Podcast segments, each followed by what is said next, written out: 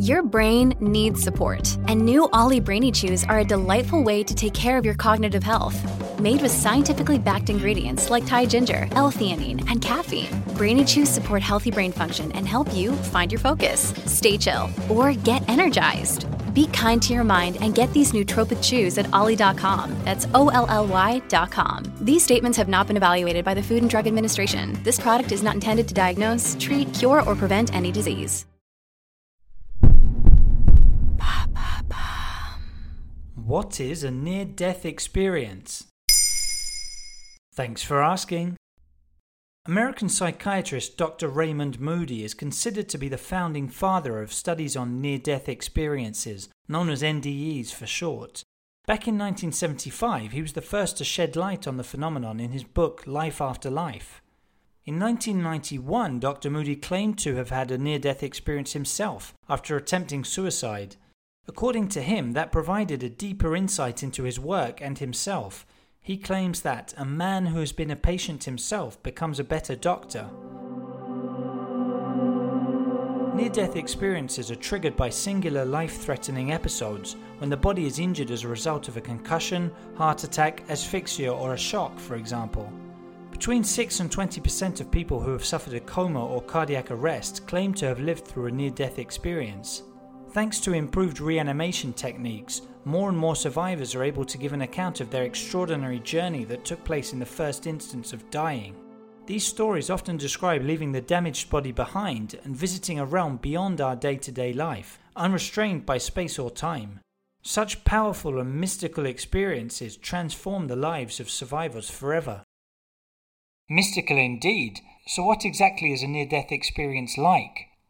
Most people who have had an N D E describe more or less the same sensations. That's regardless of their social background, profession, or religious beliefs.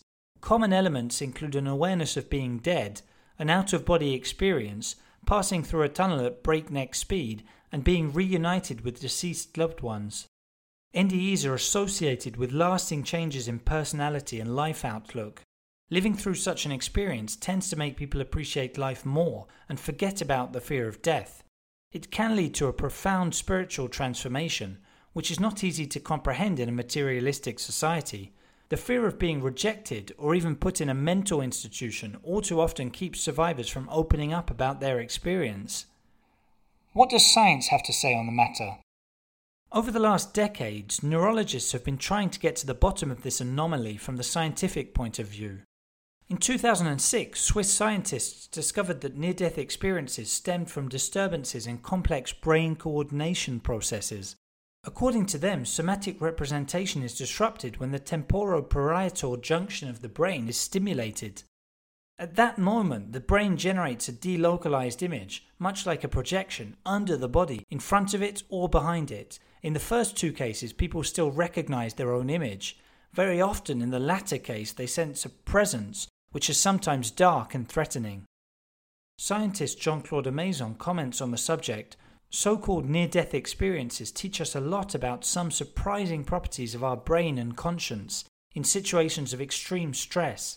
However, we are talking about life experiences of the living, and I don't think that they tell us anything about what comes next or death." There you have it. Now you know what a near-death experience is. In under three minutes, we answer your questions. What would you like to know about? Use the comments section to ask your questions on the podcast platform.